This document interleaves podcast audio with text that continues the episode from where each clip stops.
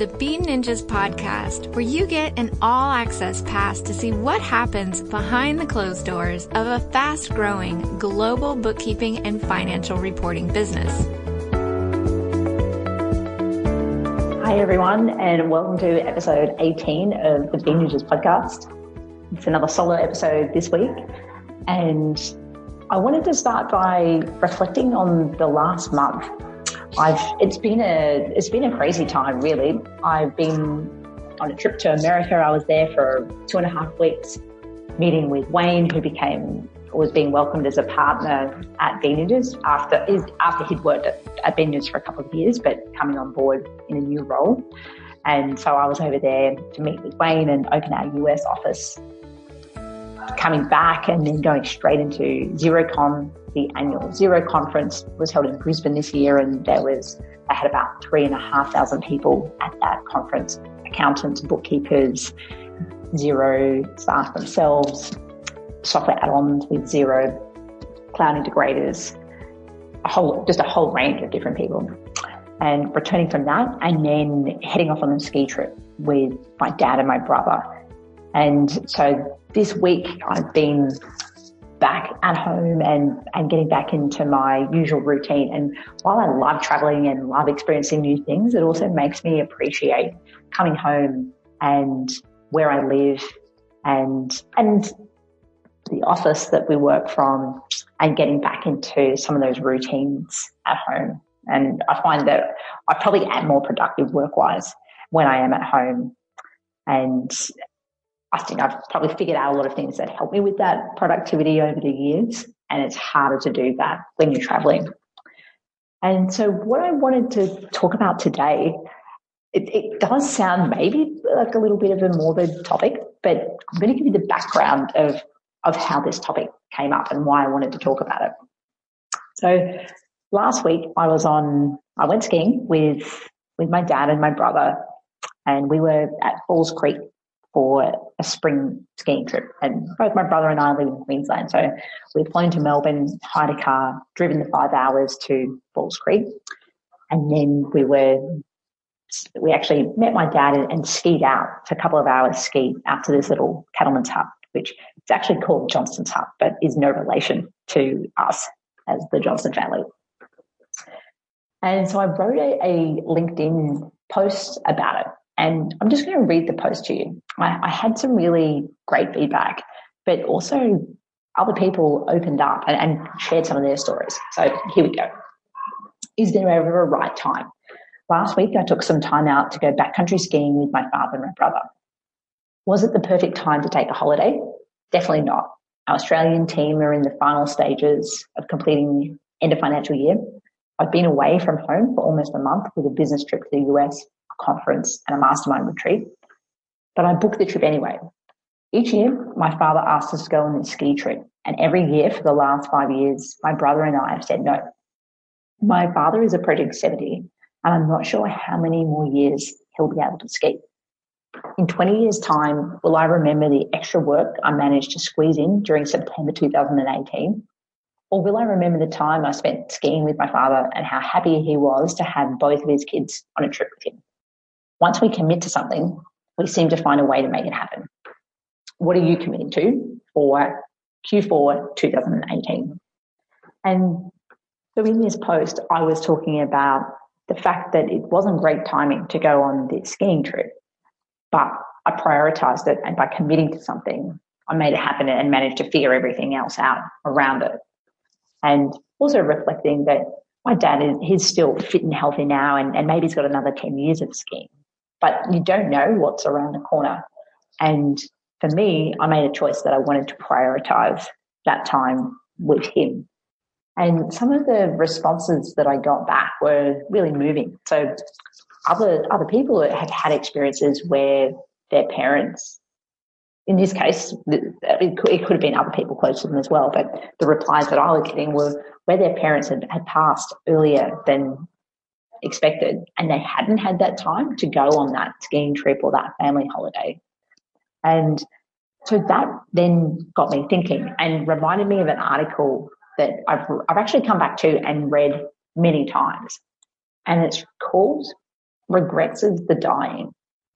And so it's written by a lady called Bronnie Ware, who is talking about, so she was a palliative care nurse and talking about what are the regrets of the dying? And usually it's not really that they didn't get enough work done in 2018 or they didn't get that promotion. And so I wanted to read the key points from this article and then challenge you to, to run some of these thought experiments yourselves to think about what's important in your life and whether there's some changes that you need to make based on this. Number one, courage is the greatest tool for bringing our dreams into reality. Here is an extract from Bronnie's article. Number one, I wish I'd had the courage to live a life true to myself, not the life others expected of me. This was the most common regret of all. When people realize that their life is almost over and look back clearly on it, it is easy to see how many dreams have gone unfulfilled. Most people had not honored even half of their dreams and had to die knowing that it was due to choices they had made or not made. It's very important to try and honor at least some of your dreams along the way. From the moment that you lose your health, it is too late. Health brings a freedom very few realize until they no longer have it. And I think for me, I really like reading this article because it makes you realize that you don't know what's happening tomorrow. You don't know what's happening in 20 years or in 50 years. And I hope that all of us will lead healthy, healthy, long lives, but we may not. And so some of these choices about having the courage to be true to yourself, I feel like we need to make these choices now, not wait for something in the future. The second point is I wished I hadn't worked so hard. This came from every male patient that I nurse. So this, this is the section from Bronnie. They miss their children's youth and their partner's companionship. Women also spoke of this regret, but as most were from an older generation, many of the female patients had not been breadwinners. All of the men I nursed deeply regretted spending so much of their lives on the treadmill of a work existence. By simplifying your lifestyle and making conscious choices along the way, it is possible to not need the income that you think you do. And by creating more space in your life, you become happier and more open to new opportunities, ones more suited to your new lifestyle. And when I read this, it made me feel like we are on the right track with Bean Ninjas, where we really value one of our core values is freedom. And that is about creating freedom, freedom financial freedom, but freedom of time and location for our clients and also our team members. And not expecting our team to work 80 hours a week, expecting our team to do great work when they're at work and then to be there for their friends and, and for their family. And some of us, some of the team members have children, some don't. And so whether it's spending time with children or, or partners, but it's really interesting that it's such a common regret of, of not having worked so hard. And I think, especially for entrepreneurs, is difficult because when you're in the first year, first couple of years of business, you really do have to put in the effort and put in that sweat equity. And I, but I also think it's important to work out what those boundaries are and, and when you're going to stop working like that. And I know in the first couple of years of Bean Ninjas, I really did put in some long hours and work hard. And now I occasionally do, still do if I need to if there's a project or there's a major deadline, but I'm also aware that that's that's not a permanent thing, and I do want to have balance or integration between work and home life. And I'm very conscious of that and setting boundaries around that, but also being clear with the team about their boundaries and not expecting them to work crazy hours. Number three, I wish I had the courage to express my feelings. Many people suppress their feelings in order to keep peace with others. As a result, they settled for a mediocre existence and never became who they were truly capable of becoming. And many developed illnesses related to the bitterness and resentment they carried as a result. And I think this comes down to speaking honestly and, and having the courage to do that. And then the courage to focus on the relationships that are important to you and, and not bow to other people's expectations. Number four is I wish I had stayed in touch with my friends. And often, so again, this is Bronnie, often they would not realize the full benefits of old friends until their dying weeks. and then it was not possible to track them down. And many had become so caught up in their own lives that they had let golden friendships slip by over the years. And there were deep regrets about not giving friendships the time and effort that they deserved. And it's common in a busy lifestyle to let friendships slip. When you are faced with your approaching death, the physical details of life fall away. I haven't read all of that section, but again, I think it's a great reminder to put effort into friendships and relationships. It, it seems like it's it's key relationships that are bringing happiness and also creating these regrets. And so that's a challenge that, that I put out to you as, as listeners about what, what are you doing to make time for your friendships, especially if you are in those early stages of business. And I know for myself, the first two years of Bean Ninjas, I, I made a conscious decision to sacrifice friendship time because I wanted to prioritize business, my relationship, and my health.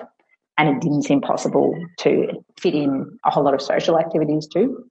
But now I do have more time. I'm again making a conscious effort to put to put effort into relationships that that I value. And then the last one is I wish so number five, I wish that I'd let myself be happier. Bronnie again then goes on to say this is a surprisingly common one. Many did not realize until the end that happiness is a choice. They had stayed stuck in old patterns and habits. The so-called comfort of familiarity overflowed into their emotions as well as their physical lives. Fear of change had them pretending to others and to themselves that they were content. And deep within, they longed to laugh properly and have silliness in their life again. When you're on your deathbed, what others think of you is a long way from your mind. How wonderful to be able to let go and smile again long before you are dying. And I didn't mean for this episode to be morbid. And I hadn't planned on talking about this particular article, which I have come back and read a number of times over the last few years. But it was the response that I got from the LinkedIn post where I was talking about prioritizing time with my father and, and, and making that happen, even though it wasn't convenient. It was the response that I got from that that really reminded me of this article. And I wanted to share that with you and, and challenge you to think about some of these things and see whether you can make changes as well. And while this isn't necessarily a business related topic, I think it is very important for business owners because uh, under professionals work hard. Well, a lot of people work hard in their lives, but I think entrepreneurs are really at risk of, of burning themselves out and not prioritizing some of these other things. Next up, we will be having some guest interviews, and I'm excited to share these next episodes with you.